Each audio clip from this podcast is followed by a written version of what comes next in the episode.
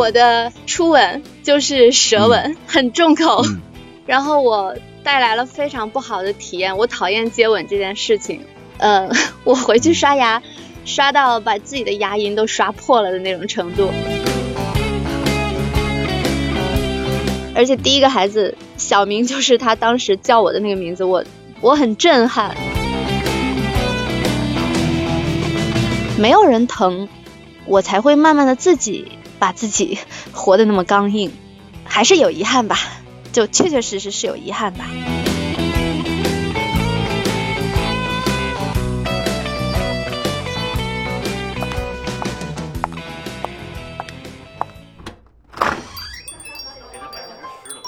欢迎来到爱情酒吧，想喝点什么？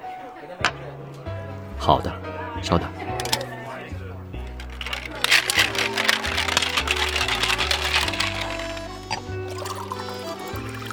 您的酒好了，可以跟我聊聊您的故事吗？也许我会是您最好的听众。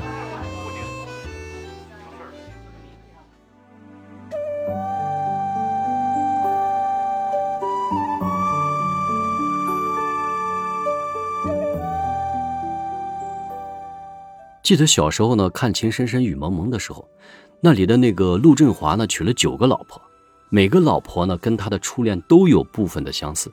原来他一直都忘不了他自己那个初恋，所有的老婆只不过他心中初恋女友的一个替代品。有的时候呢，我们会发现初恋对我们的人生影响是非常非常巨大的。其实初恋可能怀念的不仅仅是那个人，怀念的应该是我们当时那种纯净勇敢、不含任何杂质的那种爱。但是呢，这种爱呢，却让我们能够惦念一生，哪怕是披荆斩棘。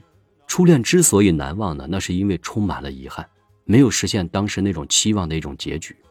当然了，难以忘怀的也是当时那段真挚的感情，更是我们那些年的青春懵懂的自己吧。在现实生活中呢，如果我们有了一段新的恋情的话，它会带给我们一种新的感受和体验。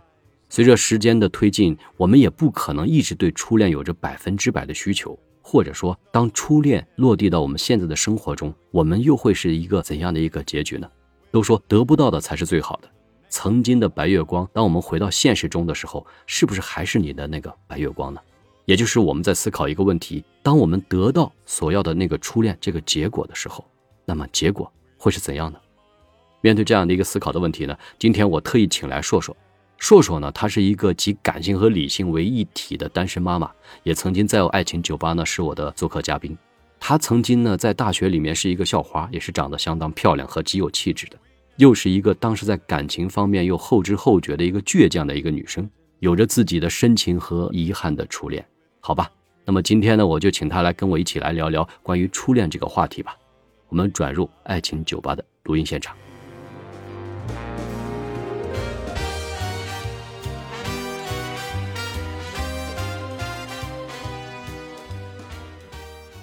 嗨，硕硕，欢迎硕硕来到爱情酒吧，来给大家再打一个招呼吧。Hello，大家好，我是硕硕，还记得我吗？我又来啦。特别感谢再次来到爱情酒吧哦。嗯。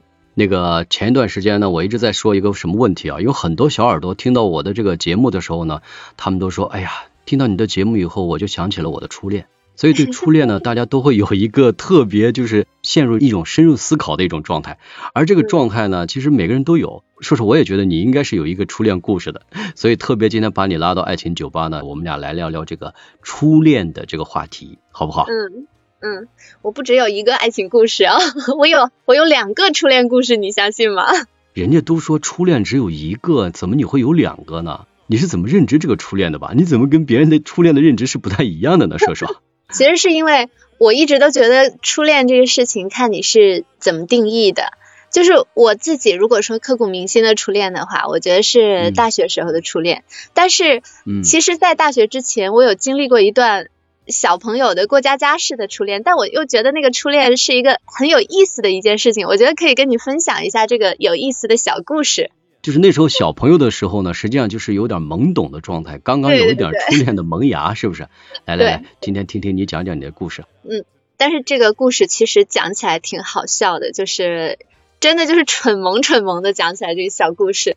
就是我可能成熟的比较晚吧，然后我的这种高一的时候才开始有这种就是一点初恋萌芽的这种这种感觉，但是因为那个时候我们那个学校是子弟学校，就某个单位的子弟学校，然后我是那种文科班上就成绩又很好，然后长得也很好看的小姑娘，大家都谈恋爱，我不谈恋爱，然后可能学校里的小男孩们就觉得这个小姑娘很难追，然后就发生了一件事情，就是隔壁班是我们学校的那个校草。也挺帅的，然后人也挺精神的。高一的时候就一米八几的小男孩，然后就想大家都有男朋友，那他追我那就同意吧。其实那个时候也没有什么恋爱的观念，对我来说可能牵牵小手一起散个步就是这样子的。两个人其实是没有更多的接触的，因为不在一个班，而且说实话那个时候我在文科班属于那种尖子生，学习任务是非常重的。然后他所在的班呢是一个艺术生的班。呃，这里没有说艺术生不好的意思哈，但是相对来说，他们的文化课的要求没有那么多吧，他就比较相对来说闲一点，有更多的自己的时间，所以我们两个经常凑不到一起去，也没有太多的那种感情上的那种感觉吧，就没有恋爱的感觉。但是他高二的时候就出国了嘛，然后他出国之后，我知道了一件事情，这件事情对我自己其实打击还挺大的，就是。实际上跟我谈恋爱的不是这个男孩，我是一个以前跟你聊过，说就我觉得女孩子更多是需要这个精神上的一个共鸣的。我们那个时候的接触还是那种经常写小作文、写情书，你懂吗？实际上给我写情书的是另一个男孩子，就是说他们是四个男孩的一个联盟。这个出面跟我谈恋爱的是四个男孩中长得最好看的，是所谓的校草。这个负责写小作文给我的是文笔比较好的、字写的比较好看的一个男孩，然后其中还有一个男孩呢，是专门负责买一些小礼物，就是讨女孩子欢心的这种的一个男孩，还有一个是我的同班同学，负责向这个。跟我谈恋爱的这位小男孩去传递我每天动态的这么一个人，就他们四个人组成了一个恋爱联盟来攻陷我这个高地。嗯，对，对他们来说，可能只是因为我高冷，然后啊校花没有谈恋爱就追到手了，很有成就感，所以他们干了这样一件事情。所以当你问我初恋的时候。我其实有想到这件事情，你说难忘吗？确实难忘，但难忘的不是他这个人，我现在连他长什么样子都不记得了，但我记得这件事，因为这件事情对我来说，我会觉得有一些伤害。我有很长的时间我不谈恋爱，我也对男孩子没有什么兴趣。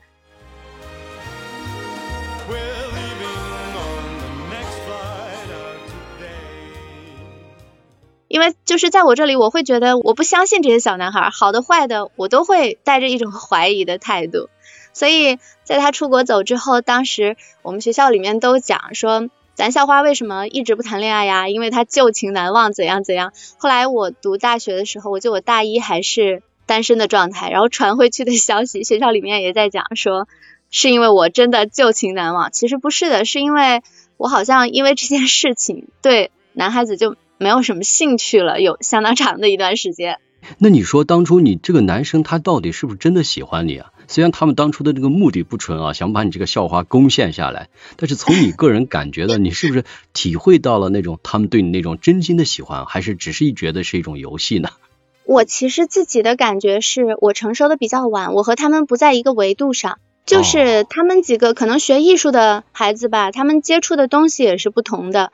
他们更成熟，他们想要的东西对于那个时候的小小的我来说，我会觉得很不舒服。这里就讲一个经历经验吧。嗯嗯嗯。我的初吻就是舌吻，很重口，然后我带来了非常不好的体验。我讨厌接吻这件事情，我现在都记得，当时我是住校的，就他吻了我之后，我就跑掉了，因为我我非常的不舒服，就是那种。过度的身体接触吧，它其实是让我很不舒服的一件事情。然后当时我是住校嘛，呃，我回去刷牙，刷到把自己的牙龈都刷破了的那种程度。我觉得 我有很长时间就不想谈恋爱，不想跟男孩子有过多的接触，就是这个经历是这个经历是给我带来了很不好的体验吧。是的，这个好像是对你来讲是有一点这个过激的行为，这种行为确实有一点刺伤你。对，因为我才十七八岁呀。没有做好这种心理准备的状态，所以他们这个小男孩，他们当初可能也是一种玩的这种心理状态。我现在没办法去评判他们当时是个什么状态，反正我知道是四个人同时在对着我投我所好来做这件事的时候，我就觉得这件事其实已经变质了。有有有有这种感觉，有这种感觉。对，那这个已经成为你的过去了，但实际上不是你记忆中最重要的一次所谓的初恋，但是对你还是有影响的，对吧？对，我就是说讲出来嘛，我觉得就是心里面还还是会有一些芥蒂的，所以想要把这个故事讲出来。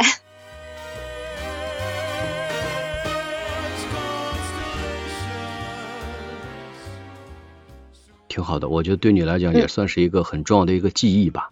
那你那时候大学的时候那段时间的那种经历，怎么会是你人生中最难忘的，或者是最刻骨铭心的那段经历呢？那是不是才是你真正自己认为的是一种初恋呢？对的，对的，就应该说他治愈了我，他把那些嗯不能跟别人有过多的身体接触的这种这种应激反应吧，全都治愈了，而且呃他给我很多愉快的恋爱的体验。前面我讲了，就是嗯，小姑娘长得也还好看吧，那个时候是校花嘛。然后读大学之后呢，就是我是人文学院的这个叫院花，她是理工学院的校草。然后大学里面就是互动的时候，有一些社团互动，然后互动的时候就认识了嘛。我印象里面我们谁都没有追谁，就很自然的就走在一起了，就漂亮的孩子之间的吸引吧。相互的一种默契，然后彼此的一种一见钟情，可能是。对 对，我这里要重点描述一下他的长相，我觉得我一定是被他长相蛊惑了的那个时候。长得像谁？哪个明星吗？嗯，对，有点。他那个时候读大学，我们应该十九岁、二十岁左右的时候在一起的吧？呃，身高一米八一，然后一百四十斤到一百六十斤的样子吧。长得有点像吴彦祖和冯德伦的那个结合体，你知道吗？哇，那我觉得已经很优质了，应该是非常男神型的一种定位了。对对对，所以他比我大一届，他就是很多小姑娘追的那种嘛，然后我是很多小男孩追的那种嘛，然后两个人就可能看对眼了。那个时候也没有那么多的负担，不会说像长大了以后还考虑那么多呀，就很自然的两个人就走在一起了。每天在学校散步，嗯，各种其他人都会做的一些恋爱的小事儿，我们也都会做吧。而且他是一个特别体贴的一个男孩，就比如说我每个月的这个经期，我自己其实都不太记得，但他知道，他会在每个月的那几天，嗯，他会烧那个红枣姜水送到我的寝室。我寝室是在七楼，没有电梯，他会就是跟那个宿管阿姨。打好招呼，然后各种借口，反正就想办法送上来送这个红枣水。然后他会对我的寝室的同学们，还有隔壁寝室的同学们，就都很友好。我记得我们谈恋爱的时候，呃，跟我挨着的三个寝室，因为他是理工学院的嘛，这三个寝室的电脑大家都没有再找其他人修。我这个男朋友寝室的男孩子们包了我这边四个寝室的修电脑的这件事情。就特别可爱，他是一个很爱运动的男孩，他呃特别喜欢踢足球，非常的拼在赛场上。我其实是一个懒人，特别懒，不愿意运动。然后因为他的带动吧，我会被他拉着一起去跑跑步什么的。嗯，他带给我很多正向的这种影响吧，因为运动一个人会慢慢的变得有毅力嘛。然后他经常拉着我，早上晨跑呀、夜跑呀，都会拉着我一起。虽然我至今没有爱上运动，但是那种坚持的那种精神，我是在那个时候培养起来的。而且我说他拼是确确实实是很拼的一个人。当时踢足球，我记得跟外校的一场比赛吧，我前面讲过他的长相嘛，就鼻梁很高挺的那种的。然后比赛的时候，呃，因为抢一个球，当时是那个头球。起来的时候就，嗯，他个头比较高，然后对方跳起来的时候就撞到他鼻子，鼻梁骨直接撞断了。然后我那个时候陪他去医院做那个鼻中隔的，就是什么手术吧，因为已已经断了嘛，就很坚强，很坚强。我们一起就是跟其他所有的恋爱的小情侣一样，很开心、很快乐的这样走下去，也没有什么争吵，两个人也没有什么不开心的事情。我们甚至有畅想以后，说如果我们未来在一起了，我们的孩子叫什么名字？但是，但是到大学毕业的时候吧，嗯，他比我高一届。大学毕业的时候，到了择业的时候吧，嗯，我那个时候跟他讲，因为他是学电子这一块的，我说你去华为拼一拼。那个时候华为还不像现在这么有名气，因为是嗯十多年前了嘛。对。然后他不肯，他想要回家乡，他家乡就是有一些亲戚关系吧，可以做这种公务员之类的这种比较稳定的单位，他想要回家乡去。我跟他不是一个地方的人，我不是很想去他的家乡。嗯。他要求我，就是说让我毕业之后也去他家乡考这种公务员的这种性质的工作。我总想着说，我们还年轻，二十几岁去北上广拼一拼。那个时候的我哈，然后他又不肯，所以在就业上以及未来的发展方向上，两个人就有一些冲突。然后在他大四实习的那一年的暑假。他就说，我们实在没有达成一致，我们没有办法达成一致的话，就只能分手了。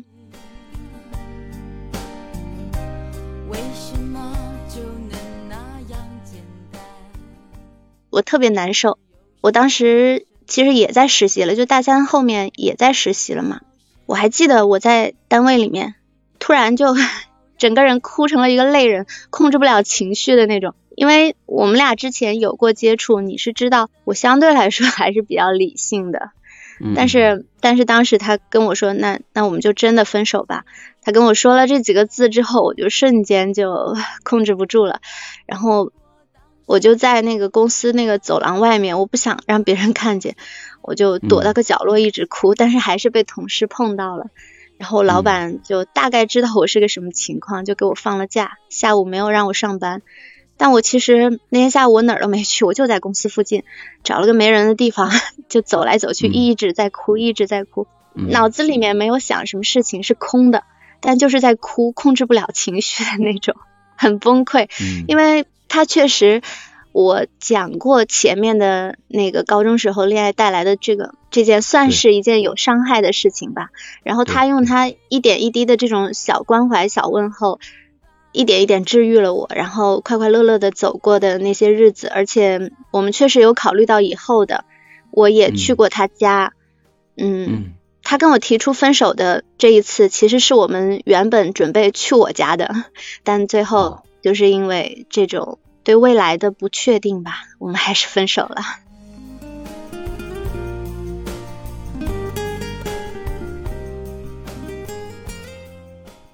如果说硕硕，你说是这样的，就当初如果作为这个男生呢，他可能会做出另外一些选择的话，或者你做出当初他所期望的那个选择的话，那这样会对你当初的这种选择，你会不会觉得有点后悔而没有跟他去？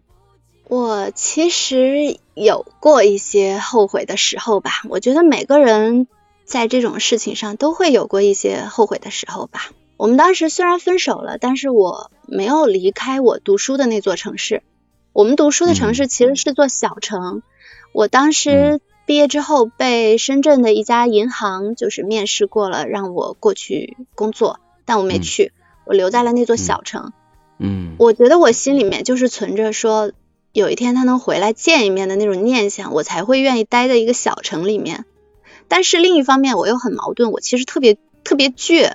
我把他的 QQ 号删了，我们那个年代还是 QQ 联系的，然后他的手机号我也删了。虽然手机号在我脑子里记了很多年，但我把它从手机卡上给删了。然后我也换了自己的手机号，所以我其实没有收到他的消息。我甚至不知道，我一边把他所有联系方式都删了，我一边又留在这座城市，这种矛盾我都不知道我出于什么心理干了这样的一件事情。然后。我保留了一些我们共同的朋友，就差不多一年的时间吧。他在一个冬天突然给我打电话，那个时候我在东北老家，接到那个电话的时候是个陌生的号码，我不认识。然后我接起来，听到他声音的一瞬，我眼圈就红了。我怕家里人看到嘛，我就跑到外面去了。其实你知道东北的晚上啊，零下二十多度，好冷好冷的。嗯，聊了什么？我其实已经不记得了，但是我就记得冰天雪地里面哭，眼睫毛都被冻住了。嗯，就是他很想我，然后嗯，他想要回头，但是我那个时候不知道为什么就觉得可能你先提了分手，我凭什么要软化？我就是还要倔着一下子，结果就是我这么倔强吧。嗯，他觉得他也没有希望了，他就没再给我打电话了，然后。没有你说的那个如果，我们没有走在一起。但是过了很多年之后，我从我们共同的朋友的朋友圈里面看见，我看见他生了两个孩子，两个孩子的名字都是我们曾经说到的名字，甚至小朋友的小名是他叫我的昵称。我我心里面特别难过，就有些爱丢了就是丢了。你想的再多，他也没有办法回来。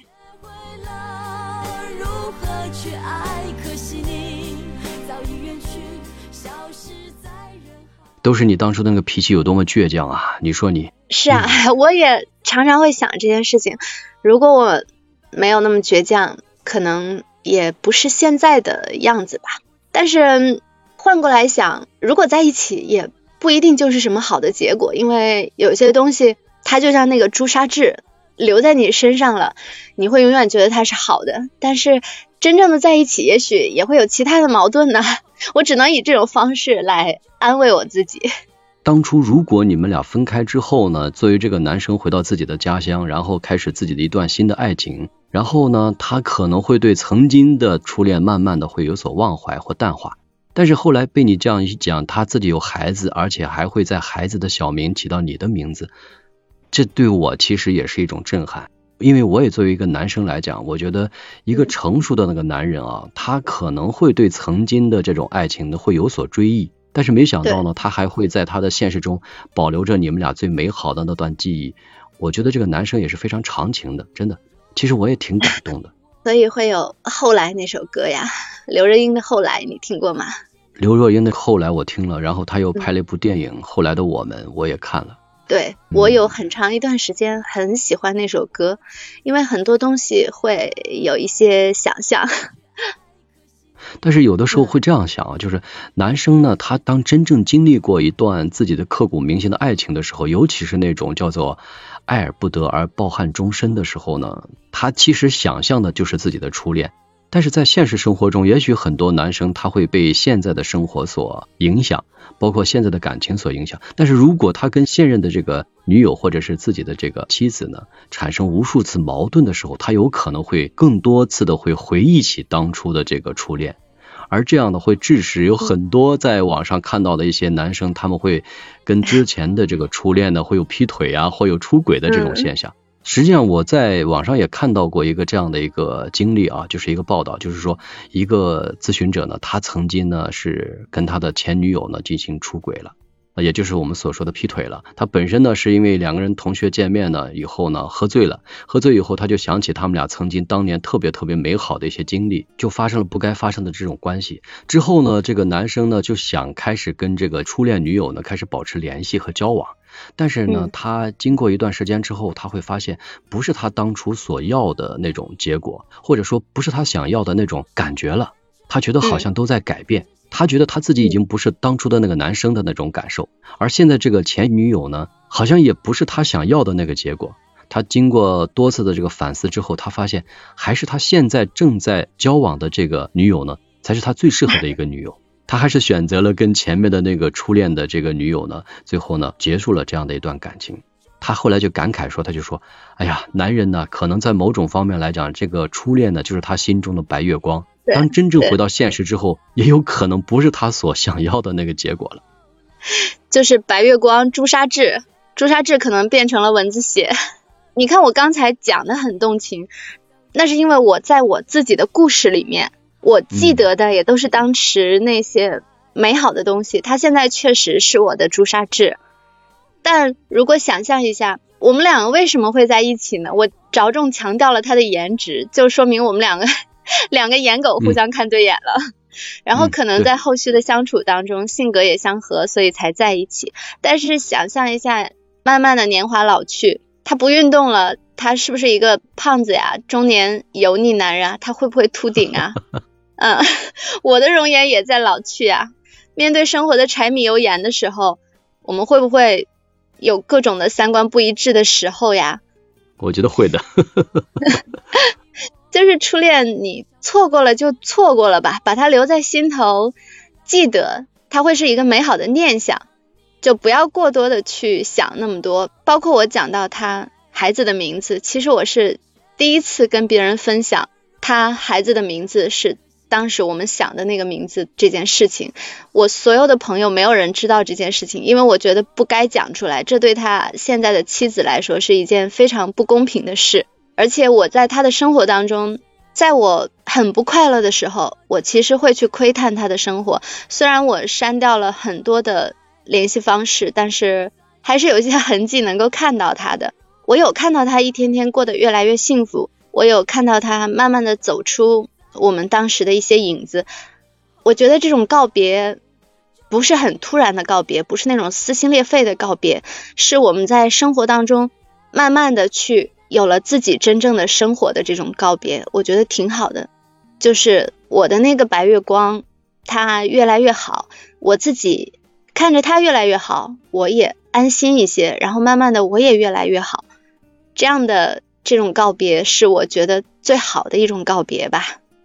说的特别好，其实我特别认同你现在这种状态和观点，就是你见证了他的这种成长，以及他目前的这种生活，以及他的这种幸福的到来，你自己也觉得是一种满足和认同。而现在我听说有很多女生，她们真正能跟初恋复合的这个机会其实是比较少的。就像你现在这种成熟的这种想法，那当初的你的这种心理是什么样的呢？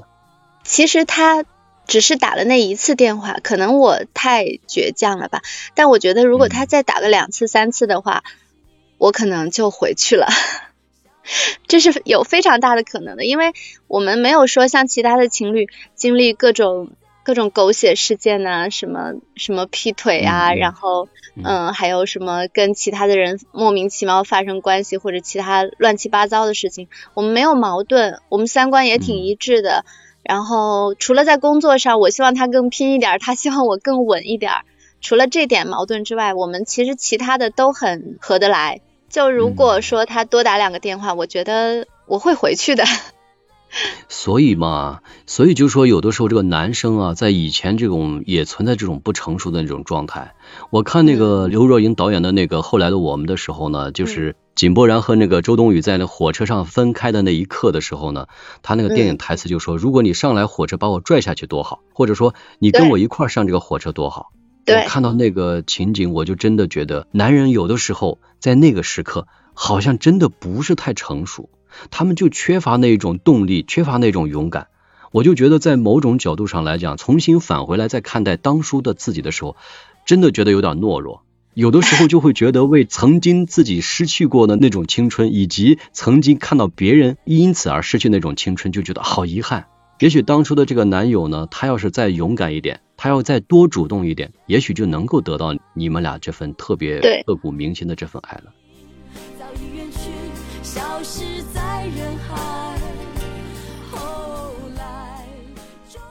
你是不是觉得还是有点遗憾呢？肯定是有遗憾的呀，他只要再勇敢一点儿，可能我们现在又是另一种生活吧。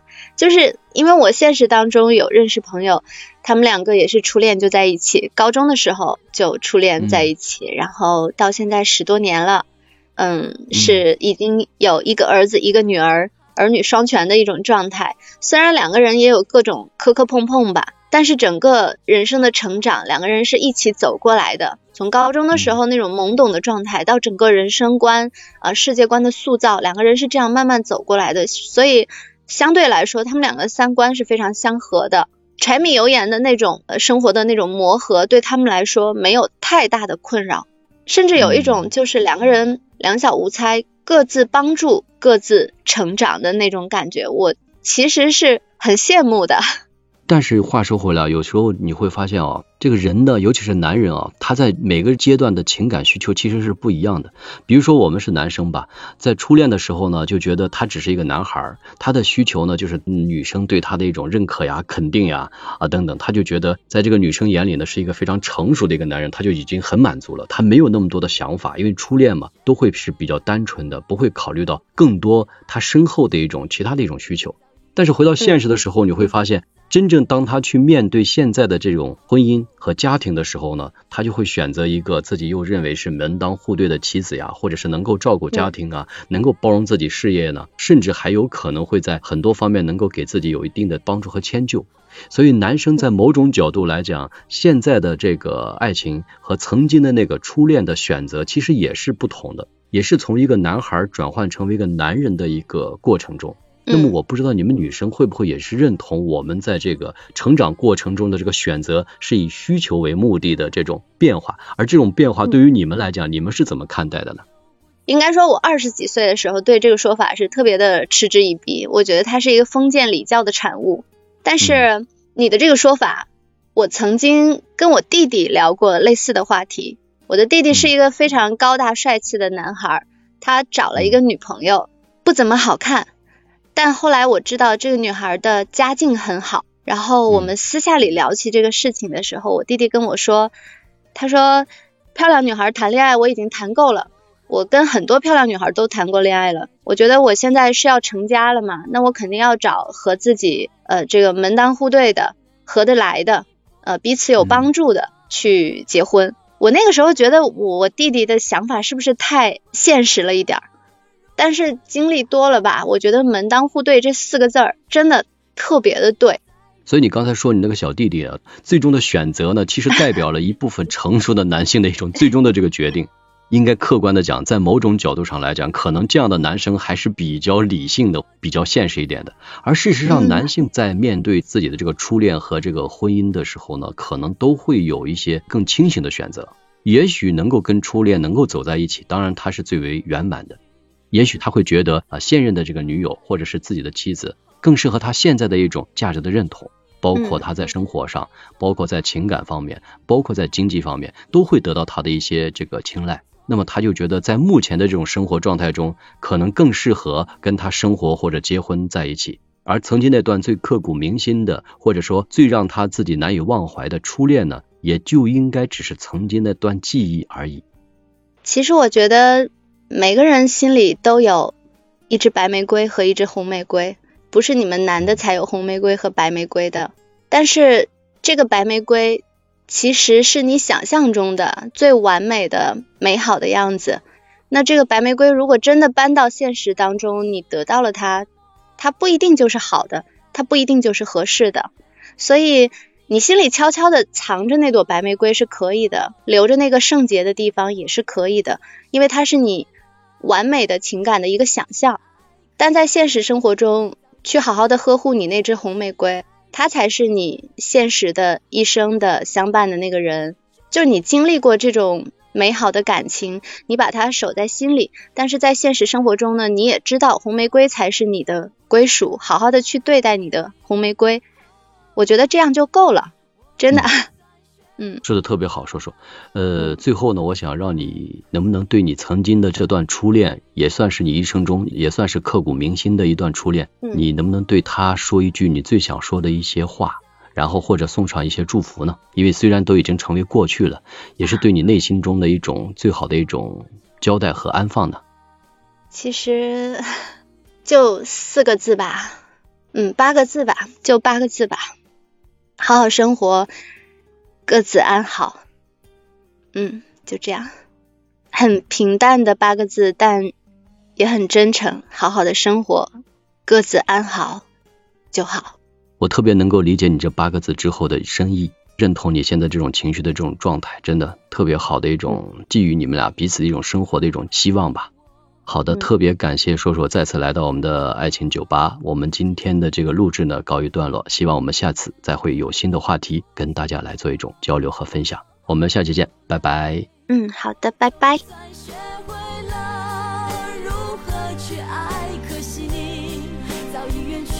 消失在人海。后来，终我是魔芋先生，我用一生追寻真爱的勇气，用一个曾经失败者的惨痛教训，帮你走上正确的爱情之路。我是可以听你悄悄话的知心哥哥。喜欢我的节目就订阅关注我吧。有什么想说的，或者愿意和我分享你的故事，就在讨论区留言吧，我会看到。我会每周一和周四晚九点更新一集。我愿意用我的声音陪伴着你，让你的心不再孤单。我们一起成长，来吧，相约爱情酒吧，下期见。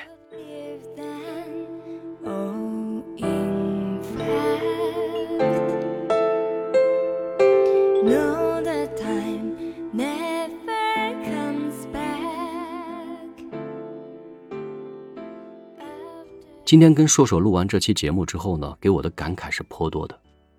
也许当年的那个男生呢，再多一次的电话，多一次的争取呢，结果就会有所不同。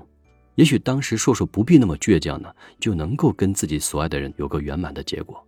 有很多人呢，会认为初恋是被辜负的，会认为初恋是一场美好的灾难。初恋也给很多人带来了影响是巨大的，甚至是一生的影响。那种从深情到滥情，从期望到绝望，有的人呢是为了一场虚无的见证，有的人呢是为了一段缥缈的挂念，也有的人呢像硕硕一样，各自安好，保留着曾经的美好，就是对自己最好的交代了。现实中啊，我们的感情的本质其实都是价值交换的，只不过呢，每一个阶段男女需求的价值是不同的，不同的爱人给你提供的价值也是有所不同的。比如说初恋的时候吧，你可以陪我玩游戏，但是现在呢，你是不是愿意跟我柴米油盐的过日子呢？现实中呢，男生女生都有自己各自的一种需求，但是当需求出现选择的时候呢，毫无疑问，他们都会选择更实际需要的那一个。尽管初恋作为白月光有着不可动摇的地位，当男孩变成男人之后，他需要的只是心中的白月光，而不是现实中的白月光。女生是不是也是这样的呢？在现实中，可能最适合你的不一定是曾经心中的那个白月光，所以不必在意是不是我们忘记不了自己的初恋，那其实最终都已经成为了过去。